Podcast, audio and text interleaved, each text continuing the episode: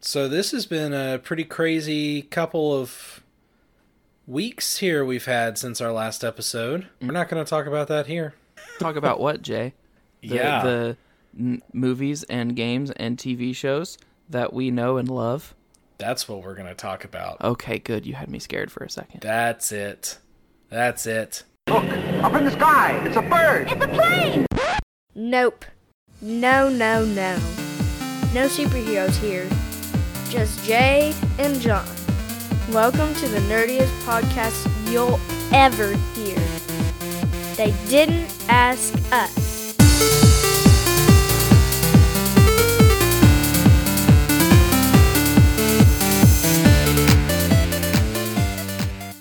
Welcome back to another episode of They Didn't Ask Us. I am Jay, and with me, of course, is my co host, John. Oh, I was expecting a, a psych esque fake Gus name, and you, you swapped it up on me with my actual name. Well played, sir. Well played. Thank you. So you've been doing well, I hope.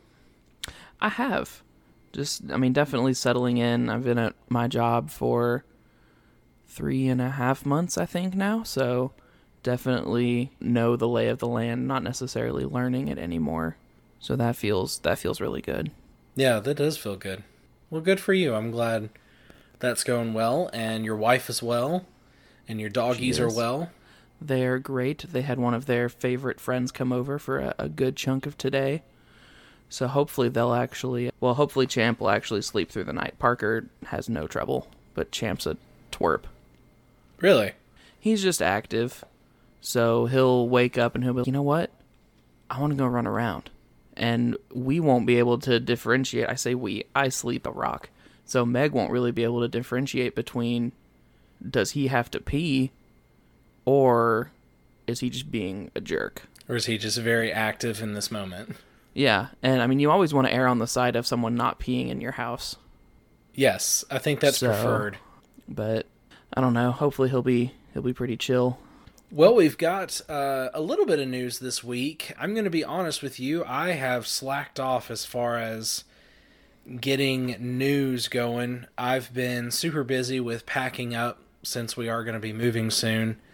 And so I really haven't had a whole lot of time. John, do you have any big news to start us off?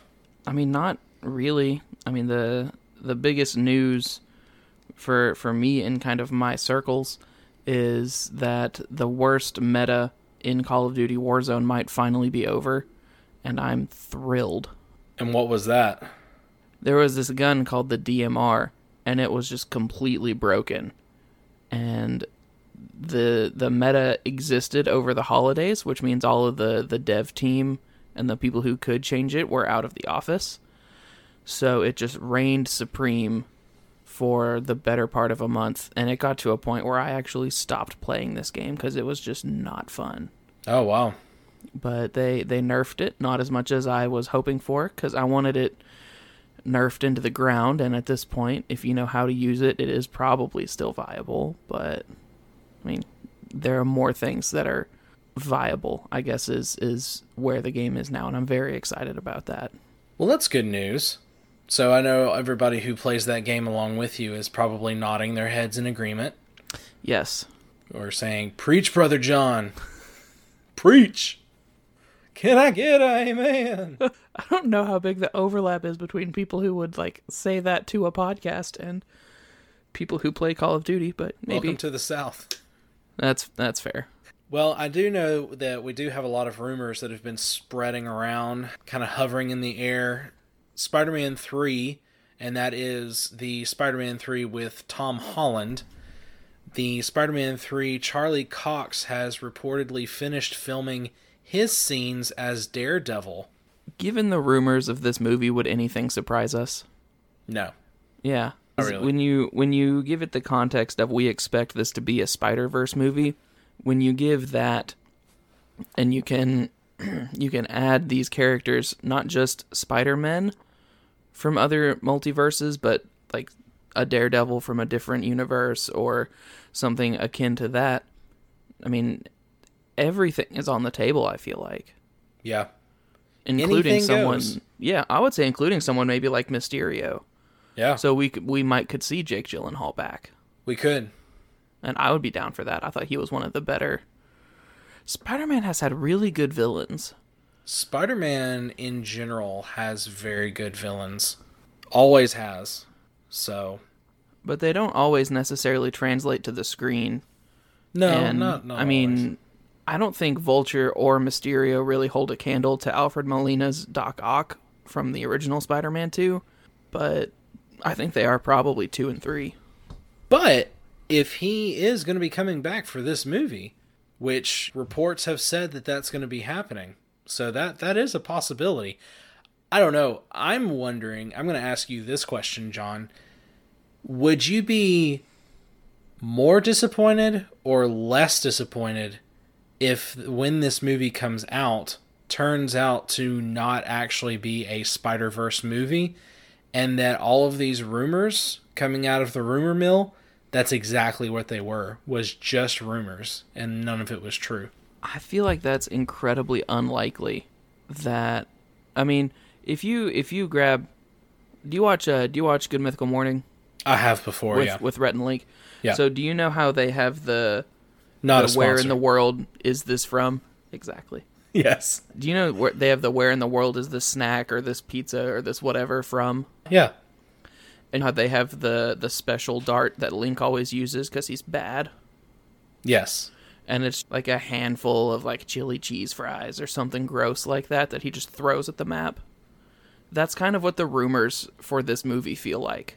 yeah So it's just a big handful of messy stuff, and they're throwing it at a wall, and some of it's gonna stick. yeah So if you threw it at a wall and none of it stuck, like that is a paint company I would invest in.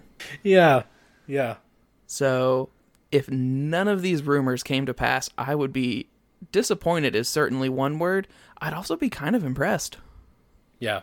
Yeah, I'm I'm curious to see what happens because there has been a little bit where it, it, there's been a part of me that's thought, how wild would it be if none of these rumors are true and Spider-Man 3 is something that nobody is expecting. So, I'll be interested to see and we'll talk more about well, never mind. Scratch that. Note to self DJJ in the house. remove that. What? Wicked Wow. Now, trailer, trailer news, trailer, trailer reveal, trailer. Yeah, you can look it up on YouTube. Nicolas Cage is back, baby, in Willy's Wonderland. Have you seen this trailer? What? Okay, so I I assume that you have heard of a computer game called Five Nights at Freddy's. I have. Okay.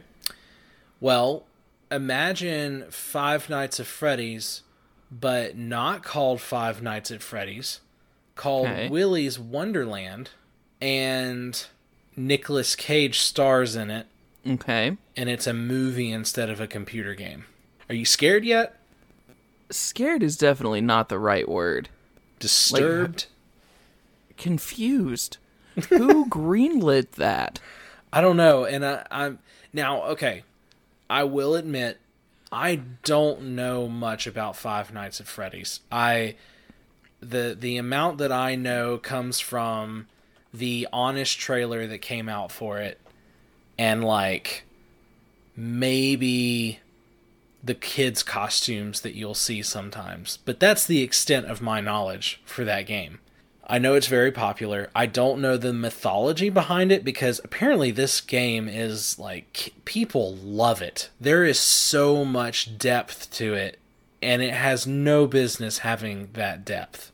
And so maybe Willy's Wonderland is actually connected. I don't know, but to me it almost sounded like they wanted to make a Five Nights at Freddy's movie and then they weren't able to, so they decided to just make a almost like a a spin-off, you know? Yeah.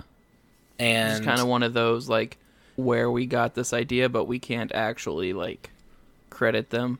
Right. Because what it is basically, if you watch the trailer, it's this place, kind of like Chuck E. Cheese, and there's all these animatronics, and they need a security guard.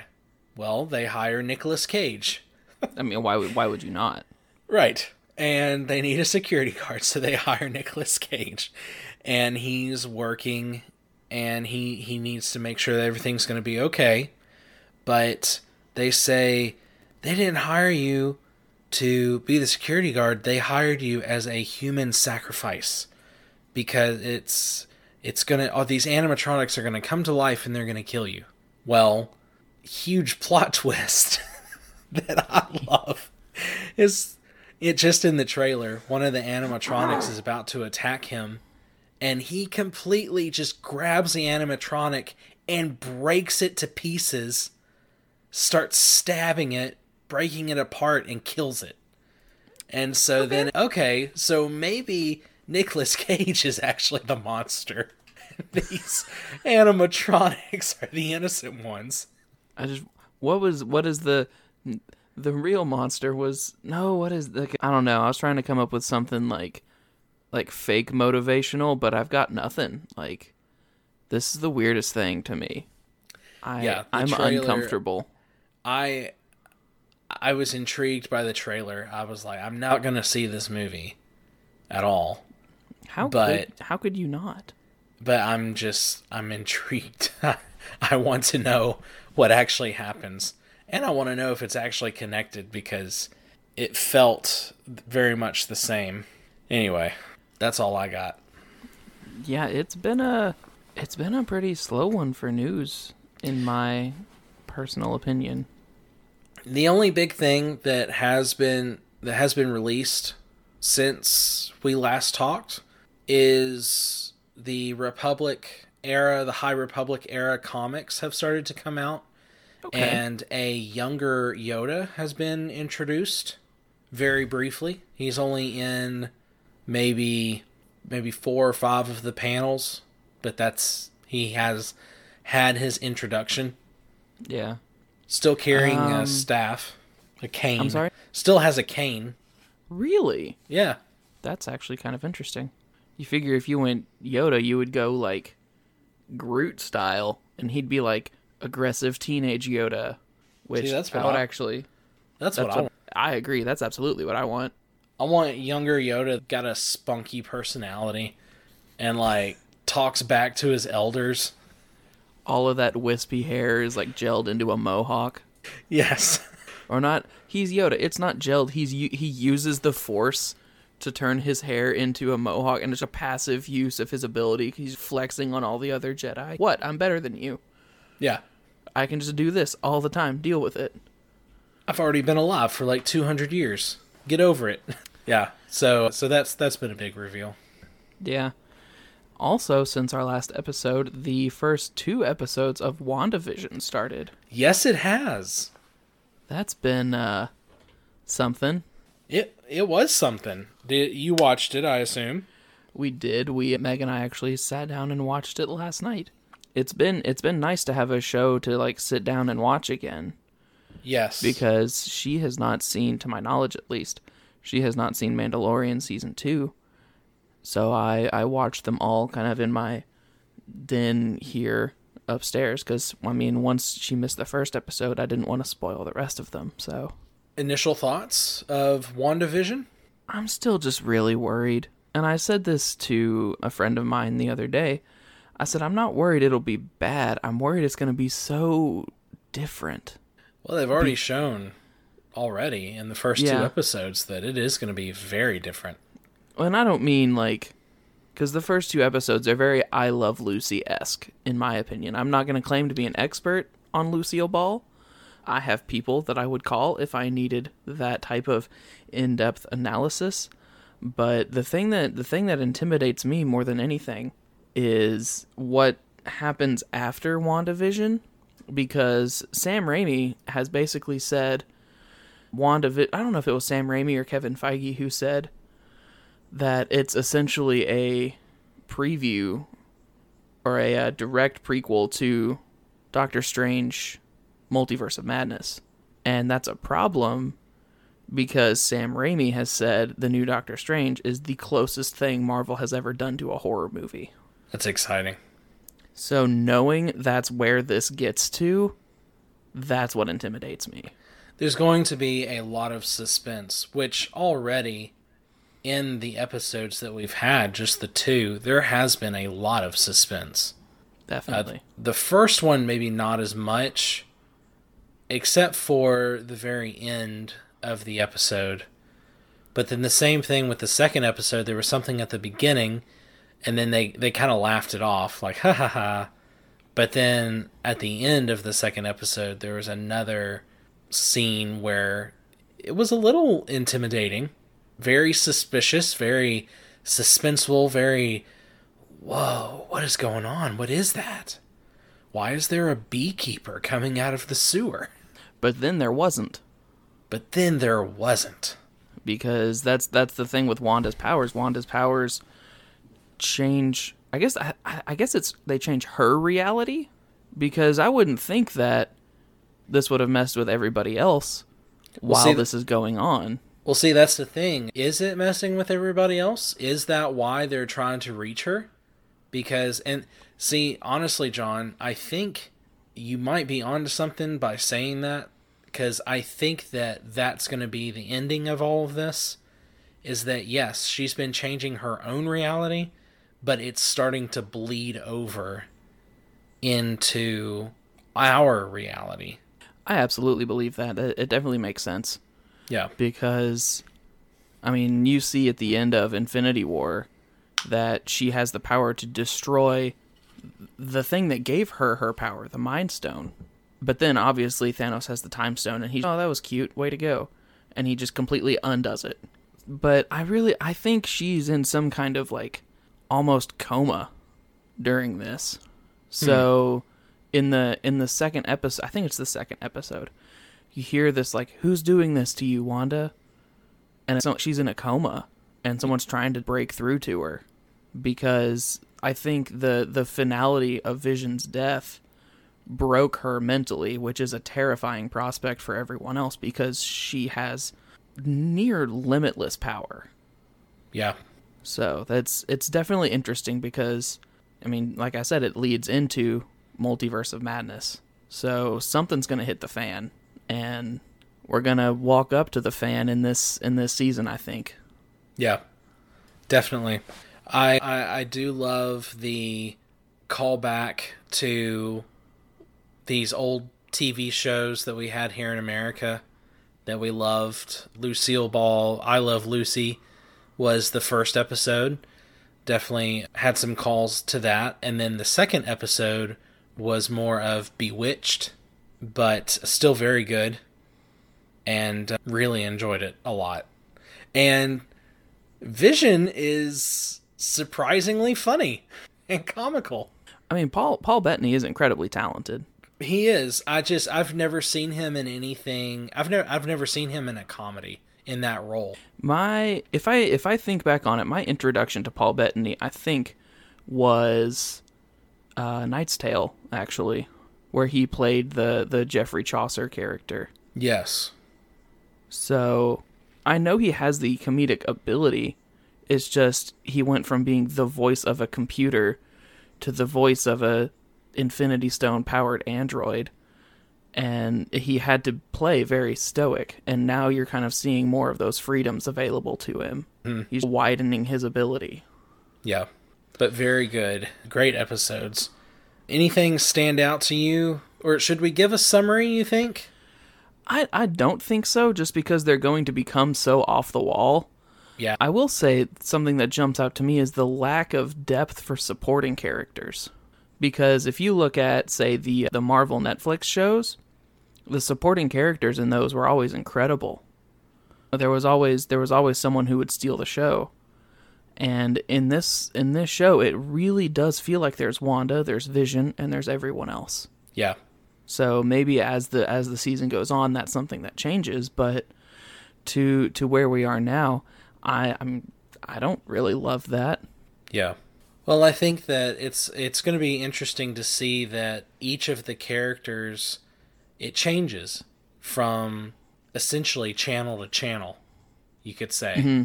because for those who haven't watched it, or, or maybe you're going to, if you watch the first episode, it is very reminiscent of I Love Lucy. And then it just kind of ends. And so I started up the second episode basically thinking, okay, they're going to be in that same setting. But that was not the case. The second episode started up and it was very different. And it was Bewitched.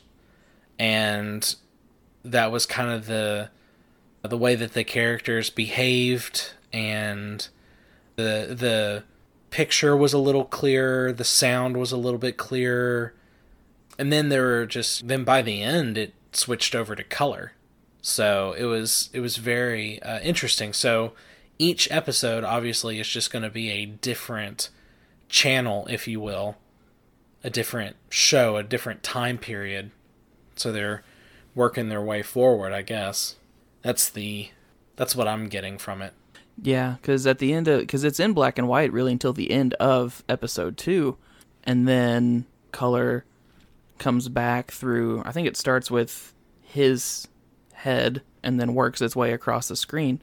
So it is going to be. I, I am kind of excited to see how they go from era to era in the in the comedic aspect of it. But in the second episode, I think that's where we get the well, I don't know. There's so much that stood out to me. So in the first episode, the things that stood out is that Vision has no idea what's going on, and Wanda is very much in control of everything to the point where there's some stuff happening, and even the supporting characters are looking at her like, please stop this and then Wanda has to be the one to tell Vision, "Hey, help the guy that's choking," which I thought was very interesting. So that almost made me think maybe Vision's not really there. Maybe Vision is just a figment of her imagination in this world that she's created. So that was my first thought. I would I would agree with that. So, uh, second episode, the things that kind of stood out to me. Well, obviously, everything's black and white, but she finds Wanda finds a helicopter that is sitting in the bushes, but it's completely color. And it's it it's, looks very much the same color scheme as Iron Man. That bright yellow and dark red. But I would I would actually challenge that and say it's the same color scheme as Vision. That's true. Yeah. Because it is a it is a deeper red than the the kind of bright red that Tony has. Right. I guess had R.I.P. Yeah. Yeah. very much so. And and the biggest thing is is that there's a sword on the side of the helicopter, which I was very confused about, and then I remembered that Nick Fury creates a new organization from Shield because Shield was taking taken over by Hydra, but he calls it Sword. And so I think this is the new organization that Nick Fury has created. Oh, yeah, that was the other thing. These episodes, if you will, are being watched on a TV by somebody at Sword. Because she has broken her reality. And I, I'm sticking with this theory. I think she is in some type of coma and they are keeping her stable. But, like, obviously, you can't truly sedate someone like that. Mm. So I don't know. Something, I mean, something's going to hit the fan. Yeah. Oh, we did have both of the episodes had like a, a fake commercial break in the middle. Mm-hmm. The first one was a toaster made by From- Stark Industries, and the second one was a watch. And I don't remember the company name, but I that's right. And then it had the Hydra symbol on the face. which is which is something that Meg asked me about. She goes, "Yeah, did you see that the watch had a Hydra symbol on it?" And I said, "Yeah, I did." But do you know who Baron Strucker was? And she said, "No." And I said, "Baron Strucker is the one at the end of Winter Soldier, the beginning of Age of Ultron, who uses Loki's scepter to give Wanda and Pietro their powers." Right. So do you think maybe he's the one? Absolutely not. No. No chance. Hmm. I think he is he is on the raft for sure. Okay. the the prison where they took the people during Civil War. yeah. Hundred percent, he's there. Okay. But he's a very important person to her memory So that's that's she's associated because she has Stark and she has this hatred for Stark at the beginning of her character arc when she was a villain. And she has Strucker who is a very empowering person to her literally and even she does realize I think that that he was a villain. Right. So I think it's going to be very telling who the fake commercial is in the in the subsequent episodes. Yeah.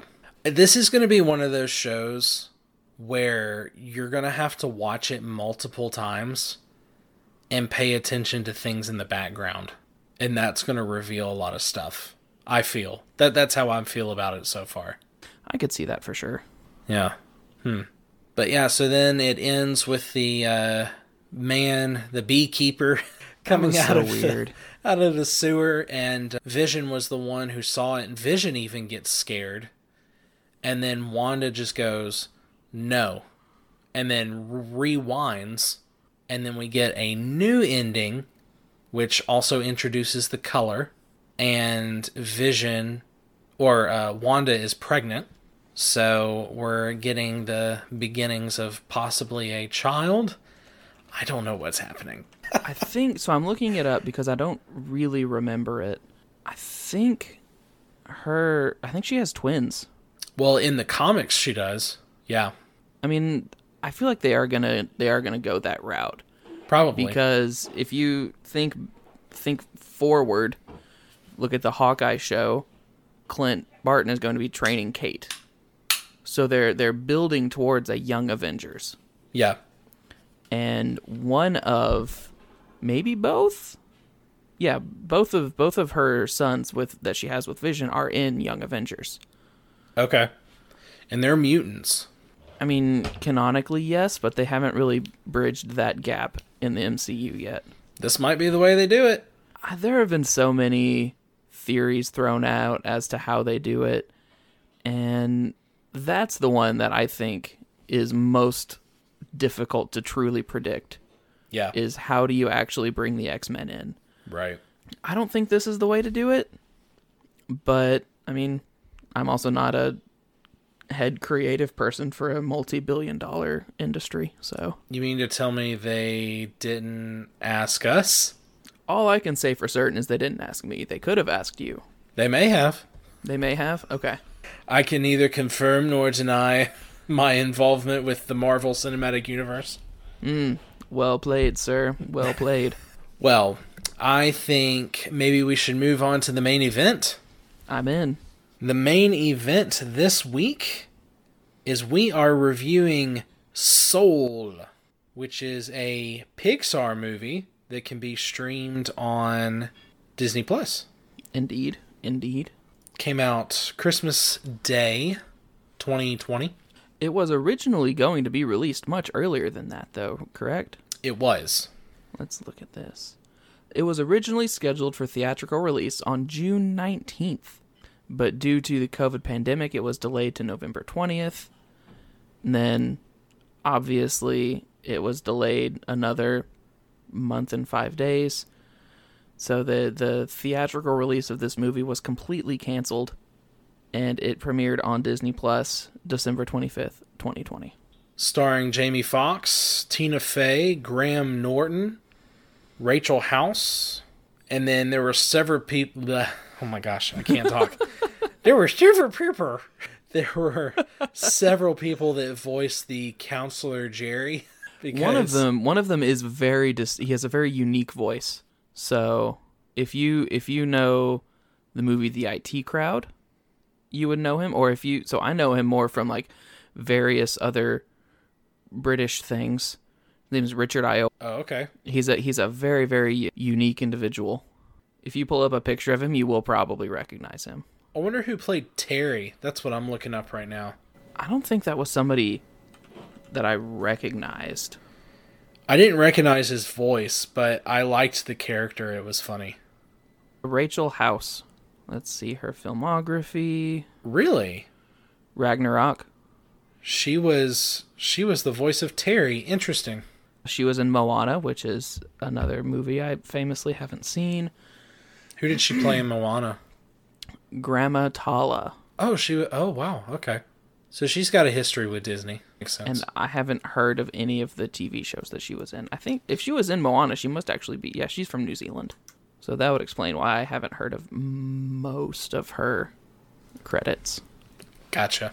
Well, yeah, so Soul, th- it's kind of a hard movie to explain, but it, the the the I guess not really. I mean, really to describe it, it's pretty short, but basically it's there's a man who is a music teacher who has given or he is given the opportunity to perform in a band with someone who is incredibly famous at least in his area. And so he gets very excited that he gets to perform with this person and he's getting ready for that evening and then he falls down a manhole in the middle of the street and dies. Yeah. And that it's not a, it's not a spoiler alert yet because that's something that's somewhat famously in the trailer. But it sets the premise for the whole movie because that's really the the preamble, if you will, and the bulk of the movie is what comes next. Yes. So from there, he, he he's sitting on the this escalator slash staircase kind of deal. It's, it's that like motorized sidewalk from the airport. Yes, perfect. And he's sitting there, and he's very confused about where he is, and then he sees this big bright light and realizes, oh no, that's the bright light that you see, and it's going to take me to the great beyond. And so, no, I can't die. I can't go yet. There's still things I got to do. I've got a lot to do tonight. And so he's trying to run away from it, and then he falls off of the escalator and falls into the Great Before. Our main character, his name is Joe, and Joe lands in the Great Before, where souls get their personalities before they are sent down to Earth. Which is, first off, I wanted to pause there because I think that's a really cool concept. Because that's something that a lot of people don't really talk about the Great Before. And as Christians, we are told from our biblical teachings that God knew us before we were even born. So it's something you don't really think about. Like, did you actually, did we humans actually have a time before we were actually born? So it's just an interesting concept that you don't really think about that much. Yeah, I think it's it's definitely inventive. I mean, a lot of the things that I feel like they did in this movie would would qualify for that. But I it was, mm, I actually really enjoyed the the scenes with the Great Before, because it's definitely yeah. There's a lot of movies about what comes next, but there aren't a lot of movies that are what already happened. So so what I didn't know that actually. So I have the Wikipedia page pulled up. David Diggs plays Paul, Joe's neighborhood frenemy. I don't remember Paul, unless it was the guy from the barbershop. Oh, was it the guy who, when 22 was in his body, like the guy that was, she was kind of mean to? Probably. Yeah. So anyway, as as Joe gets to the great before, to continue our, our plot summary here, he realizes he's not where he's supposed to be. He grabs a "Hello, my name is" sticker, and they take the the the thought is they have all of these incredible people who had these lifetime of achievements. They they pick them to be mentors to the people who are who are still they don't have their earth pass is what they call it. And Joe just picks somebody's name at random because he's like, "Oh yeah, that's a thing that I need to do. I'm a mentor. That's why I'm here. I'm definitely I didn't fall off the great moving sidewalk in the sky." And he gets matched with a soul called the the the first one they match is like 127 billion number number number number. This is astronomically big number. And then Joe gets matched up with one called 22 and you wait for you're like wait that's a very different number Yeah. That's a much smaller number. So 22 is voiced by Tina Fey, which I thought was hilarious because she's normally I don't know. I didn't I did not place her to be that role. No. And then I like when Joe's Joe says, "Now you've never been born, but why do you sound like a middle-aged white woman?" And because I felt like this was the voice that was most fitting for my personality cuz then I can sound like anybody I want and then I think some other voices came in and then I can even sound like you and then starts making fun of him and how he's so stuck up all the time. But yeah, so these souls can be matched and be a mentor, and, and the goal of this whole thing is for them to gain their pass, uh, a little Earth badge, so that they can then go to Earth and be placed in a body, and then they can be they can grow up and become this person. And so you you show up. So to get there though, there's different badges that you have to get and once you get all the badges, kind of felt like scouts. Once you get all the badges, then you get the Earth Pass. And so Joe then is like, hey, if I can get this Earth Pass, so then he's talking to 22 and is like, hey, you're not wanting to go to Earth anyway, because I don't want to go to Earth. I like where I am, I like it here. I like being able to do whatever I want. I don't care about going down there. And so then well, why don't we earn the pass and then I'll take your pass and we'll and I can go back. And so they start working on getting a pass and of course they can't find her spark. That's the main thing. I haven't been able to find my spark. And so they're trying to find her spark and they can't seem to get it. And uh, nothing seems to be working. And so there's one other thing that they can do and we might be able to find your body if you're not completely dead yet. So, so the idea is, is maybe he's in like a coma, and so they can put he can jump back into his body. So they go into this area of the great before that's I didn't really understand what that was. It was like this big sandy area that connected the two. It was. I, I feel like it was like the great in between, because they called it like when you're in the zone. Yeah. That's where you go. It's this place between like an out of body experience and the the physical realm, which I thought was a really interesting concept in itself. Yeah. Because have you have you ever been like in the zone with something and it feels like there's nothing around you? Yeah, and time just kind of stands still and Yeah. Yeah, definitely. So it was a really cool concept, and so they go into there, and of course, here comes this big ship that looks like a like the '70s just kind of threw up this ship, and so this ship comes flying or comes sailing through the sand, and of course, Bob Dylan's a subterranean. Oh, what's that song called?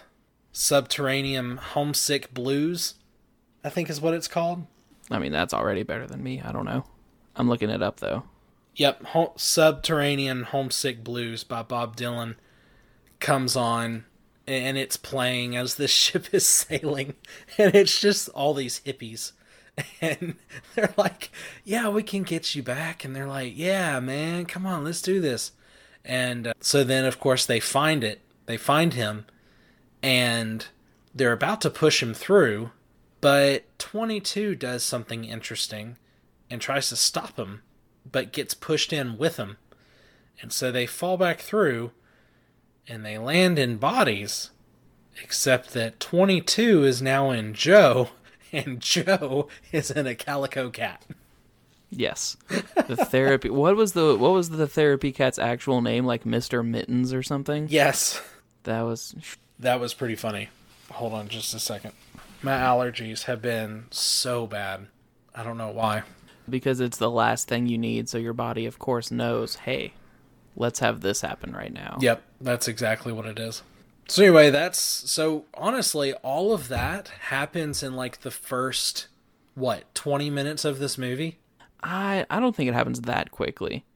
The movie itself is 101 minutes, and I think he probably lands in the cat probably around 40 minutes. I would say, yeah, that's probably right. That's probably Accurate.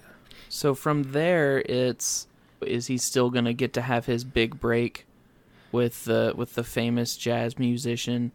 Are they gonna find a way to get him back in his body? And I remember it was probably around that time because Meg and I watched this with some friends of ours. We we went to their house and watched it, and I remember looking at Meg and feeling like this movie doesn't feel like it's gonna have a happy ending. Like about halfway through this movie, it feels like this is just gonna have a heavy, not sad, but not like it's gonna be very fulfilling, but it's not gonna be happy. And I was like bracing for that and kind of expecting it. And so the while while Joe and 22 in in the incorrect bodies, if you will, are going about Joe's day, Terry has been tasked with finding them. Yeah. Because Terry is the one who does all the calculations all day long and figures out how many souls are going into the great beyond every day.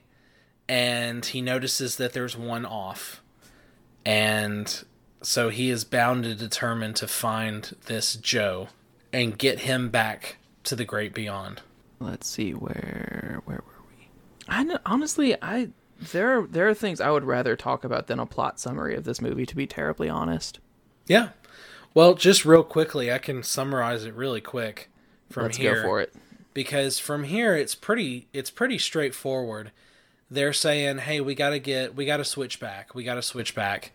Let's get back to the Moonwind. Moonwind. Yes, let's get back to Moonwind and let's get our body switched back." But in the process, 22 learns about life.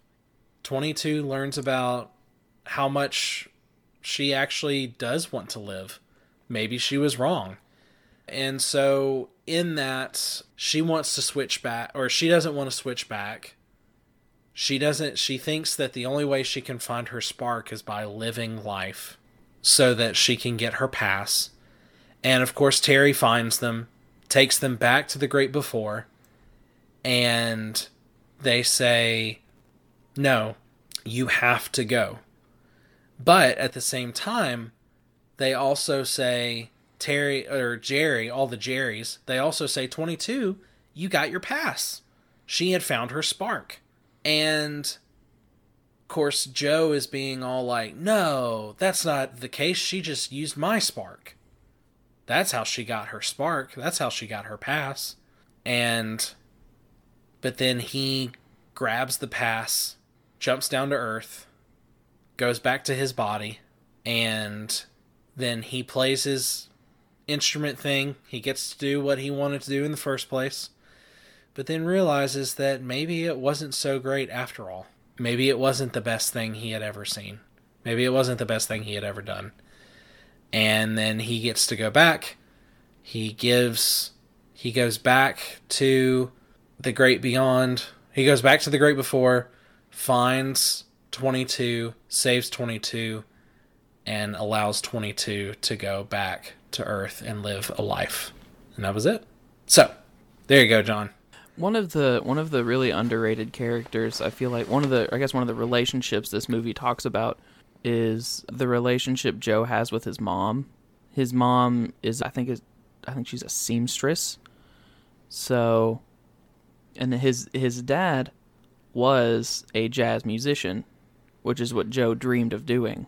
And just the the progression of their relationship was so cool because it definitely went from I don't feel like she's proud of me to at the end when you realize she's been proud of him the whole time. Like that's that's just really cool to me. Yeah, that was a really sweet scene.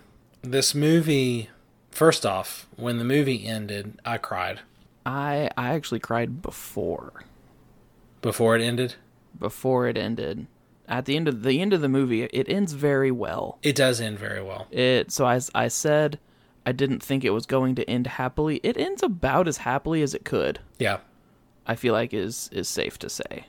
But what really got to me was I loved the part where they're in the Great Before and yeah, music is my spark. Music is my meaning of life. My what what makes life worth living. And then one of the Jerrys is like, "Oh, you and you humans, your spark wasn't your reason to live. It was just something you enjoyed or something like I can't remember exactly what he said. Yeah, it was just kind of a, a flawed reasoning Yeah. is kind of the way it was communicated. I was like, that's not the truest meaning. It's not like it. It. I think he he basically says that's not right. So it's not one of those like you're not wrong, but you're not right. He was like, that's a it's a flawed understanding, which as as someone who has never had like purpose is the wrong way to describe it, but I've never had like I was never one of those kids who grew up and was like, I want to be a firefighter. So they become a firefighter and it's very fulfilling. Like that was never me. I never had that like dream job as a child. So like knowing that and hearing it, even though it's from a movie and their whole thing is to make you feel good, it was still like that was very rewarding, I feel like.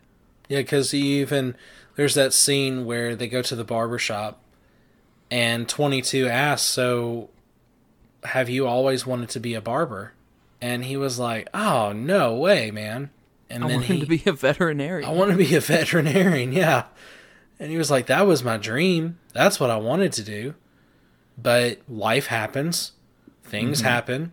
Things don't go the way that they that you think they're going to. And so I ended up here doing hair. And then he was like 22 was like, "So you're miserable?" And he was like, "No. I love my job. I love what I do.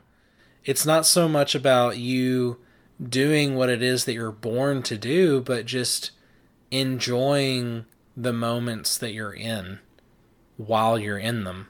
I think that's absolutely absolutely fair to say.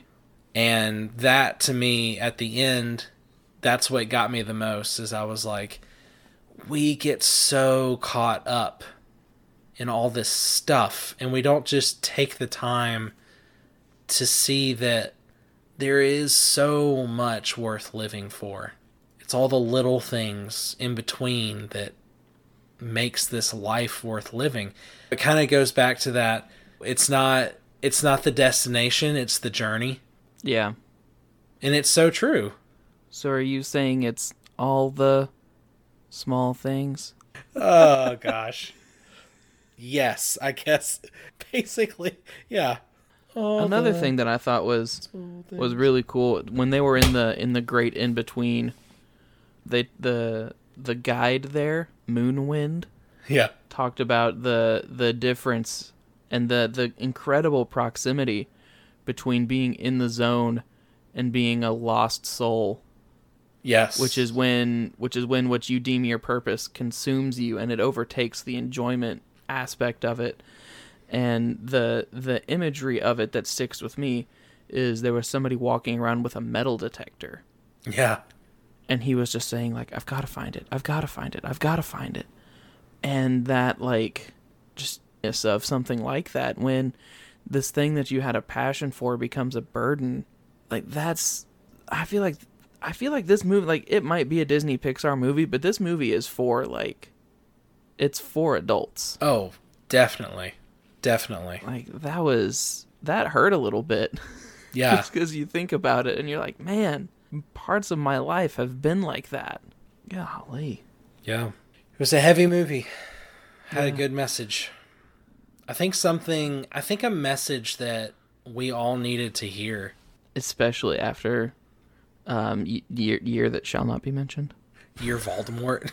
the 13th floor in an office building? It just the 13th floor is actually there, but it's just labeled as 14.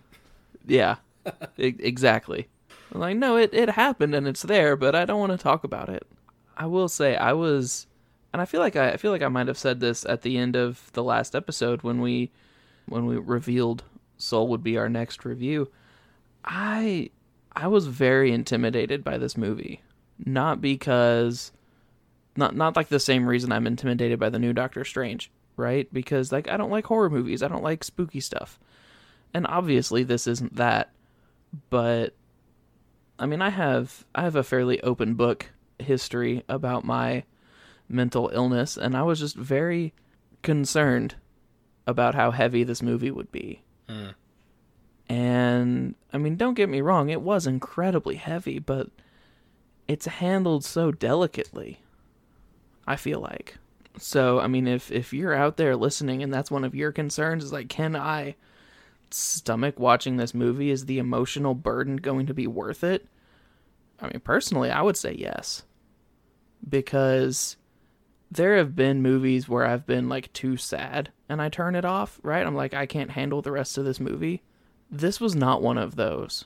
The Soul is definitely a movie like I wanted to see the end, but I never wanted it to stop. Yeah. You know? Yeah. And it ends beautifully. Joe realizes that Joe realizes that he does come to realize that it's not so much having a spark. It's not your spark that makes life worth living. It's enjoying everything as a whole. And so he goes back, he finds 22, gives her the pass, jumps off with her, and is like, I'm going to go with you as far as I can go. That's when I cried. Yeah. That's And- absolutely the quietest, most silent tears I've ever had. Because I was like, I don't want them to look at me, even though I'm watching this with people I love. I don't want them to. And then he does, and she gets to go on, and it was beautiful. And I've lived a good life. I really have. Which was such an incredible growth thing because when he had been in the Great Before previously, I almost said when he had been in the Great Before before, and I feel like that's just a weird like meta loop of of scenarios. But when he had been there previously, he looked at his life because uh, 22 was saying like, "Oh, I've had Mother Teresa and I've had Gandhi and I had Copernicus and all these people trying to give me my spark and they all failed and they had these incredible lives." And he I don't remember what part of it he was in, but he looked at his life and you could see how crushed he was because he thought that his life had been nothing. Hmm. And that hurt. Yeah. Like seeing someone even even a, a one off animated character who I'll probably never see in anything else. Right? It's not like he's gonna be one of those Pizza Planet Pixar crossovers, right? right. he's not going to be in everything but just seeing this realization and i mean pun not intended it, genu- it genuinely was soul crushing Hmm. Yeah. because not only did he die the day of what he thought was going to be his big break he watched his life play back in front of him and came to the realization he didn't matter so that's kind of going back to, to Jay saying it's not the destination, it's the journey. That's it's definitely something that sticks with me is because you know yourself so well, the things you choose to define yourself are likely inherently flawed, Yeah. you know? So the problem that I might think I have is not a problem my friends think I have. It might not be a problem my wife thinks I have. And resetting that that internal struggle, right? Of they see it that way. Maybe that's the way it is. I don't know. I loved I loved the scene where 22 was in Joe's body and the the girl from band class came by to quit Yeah. and 22 was yeah, do it. I don't care because she's 22 and not Joe. And then she was like, "Fine, I'll quit, but how about I I play this first and I really enjoy it and then she doesn't quit." Like that to me should have been one of Joe's defining moments because he brought her to that point and ah, that's that's what his purpose was to me, honestly. Like he might think he was put on this planet to play jazz, but I think he was put into that Pixar movie to inspire the other characters. Yep. Definitely. His purpose was he was a teacher. Yeah. He was a teacher. And where he thought he was just just trying to make ends meet, he was actually influencing positively so many young minds that were growing up to become excellent mu- musicians. Almost said music players. M- musicers. They music real good. they music Also, so up- good. Apologies, that got real heavy for a second. I just it just kind of happened. So No, it's all right. That was good. That's We'll how this movie was. we'll get back to it. We should rate it We should rate it. on a scale on a Um, Pixar scale because I already got my Pixar mine picked scale out. is so. Oh, that's so hard. on a scale of Toy Story. No, yeah, Toy Story being the top, and The Good Dinosaur being at the very, All right, I can probably work with that. or whatever you consider the best Toy Story. So I mean, Toy Story. Here I am going back to Toy Story. Whatever you consider to be the best Pixar. so for me, I feel like it. I feel like it would be very hard to do a top to bottom Pixar ranking for me. Yeah, But what would be very easy to do is to put them in tiers, right? So you have like these are obviously the best, and then there's these, and then there's these, and then like because Pixar, if you think about it, even their bad movies are still decently good. have you seen The Good Dinosaur? That's what I was getting to. Okay. they have misses, but like I love Inside Out and I think it's a great movie, but I don't know that I could put it in the A tier of Disney Pixar. Okay, yeah, I see what you're saying. Yeah, I, I, I get, I get you. So for me, it is just a hair worse than Inside Out. It's in that second tier of probably Toy Story 3 because I think like everyone says it's really good. I think it's not. My heart hurts. 1 and 2 are in the top tier, right? Toy Uh, Story 2 and Toy Story are in the top tier. Yeah, Toy Story 3 is not. Everything except the ending, I think, is meh. I think the ending is perfect, and they should have dadgum left it there. Oh yeah, I agree. Toy Story 4 was a joke. I don't know why they did that. Money. That I know exactly why they did that. Toy Story 4 for me sits right above The Good Dinosaur. wow, harsh words. Yeah, truth. I've seen neither of those movies, so I can't judge. I think I'm going to I'm I'm agreeing with your rating. I'm going to put it right there right below Inside Out. I think I enjoyed Inside Out a lot more than this movie, but at the same time it was still very good. Absolutely. So, yeah. The thing the thing with Inside Out with me, we saw it it was like the the second movie at a double feature at the drive-in and I, I was there for the other movie. I want to say it was a Marvel movie actually.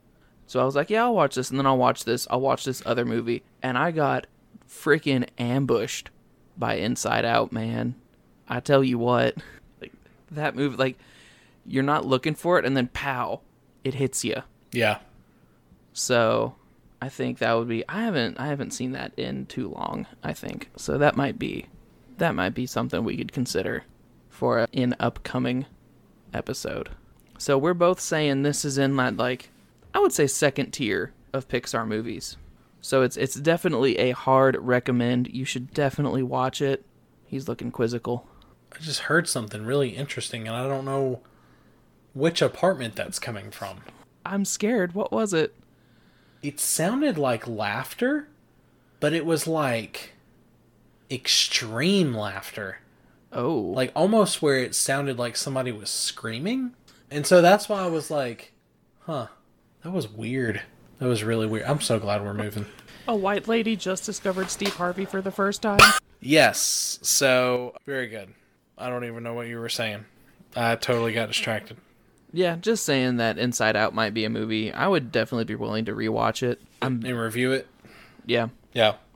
Yeah, we could do that. I'm very I'm very excited. Our our Tuesday night movie this upcoming week is going to be Emperor's New Groove oh my gosh, I love that movie.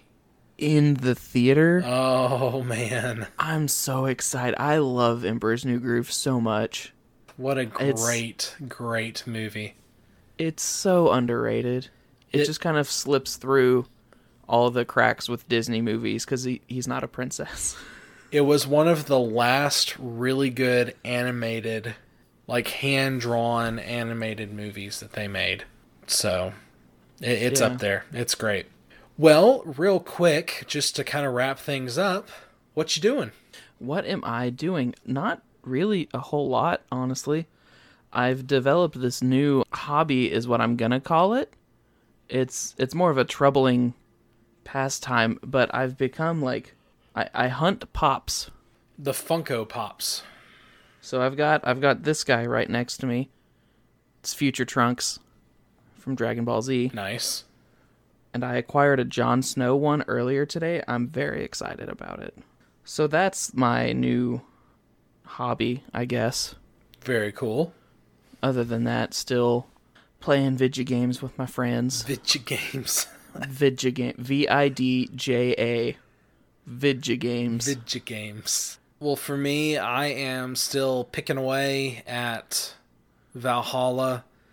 They actually just did a new patch here recently, so a few of the bugs that had happened, the glitches, they fixed those. Nothing, honestly, so far in the game, I hadn't run into anything too distracting but they've done that. And then I did look up uh, today, though. I wanted to know how long the main storyline is. The main storyline, if you just do the main storyline, it's 40 hours long. Seriously? Yes. And I was like, That's dang, really- that's crazy. So if you think how I'm gonna I'm actually gonna look this up because I'm intrigued. How long would it take to 100% that game? I have no, I, I don't know. I, has anybody? I doubt anybody's done it. You're not familiar with video games. Even this is an estimate from the beginning of November, 100 to 120 hours. I can believe that. For players intent on getting 100%, the journey will take anywhere between 100 and 120 hours, possibly more. Much of this depends on how efficient the player is, as well as their general skill level. So 100 plus hours, easy. Wow. So yeah, that's what I'm going to be doing for the next five years. and other than that, watching WandaVision, watching one of our favorite shows that we love, Last Man Standing, just came back out recently. So going to be finishing that up. It's the last season. And did I see correctly that Tim the Toolman Taylor is in it?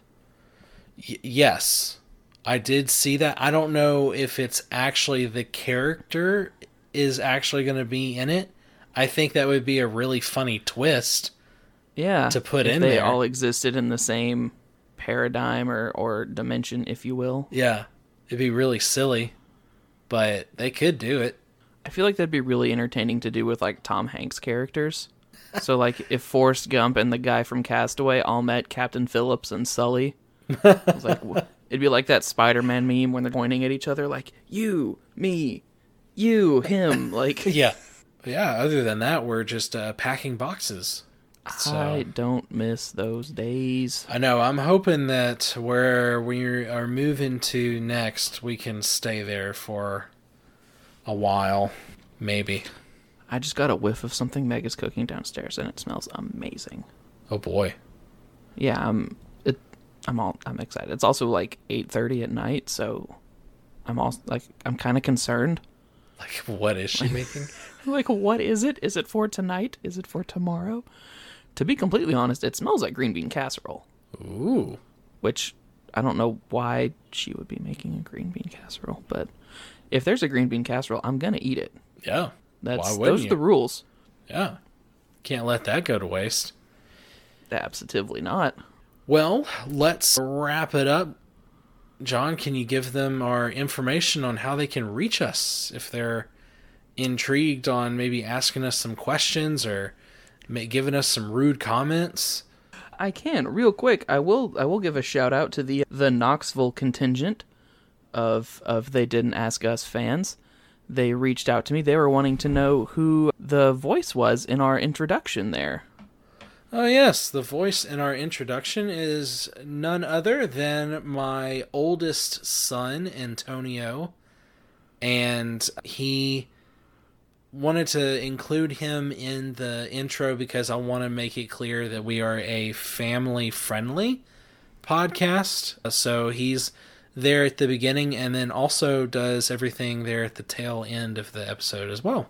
So, yes, thank you for that. And I'm sure he will very much appreciate the shout out because he does listen to the episodes. Well, there you go. Asked, asked and answered there for you, Knoxville contingent. Really appreciate and that. And then, yeah, if you if you have any other questions you would like to ask us, you can reach out to us on Facebook. On Facebook, we are facebook.com slash they didn't ask us. You can DM us there if you have any questions or if you'd rather shoot us an email. You could find us at they didn't ask us at gmail.com.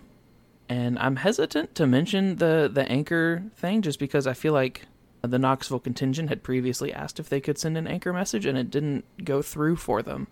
yeah, we've. So, I don't know what's going on with that. There's been some technical difficulties with that. I need to reach out to Anchor because that's not the first time that I've heard that.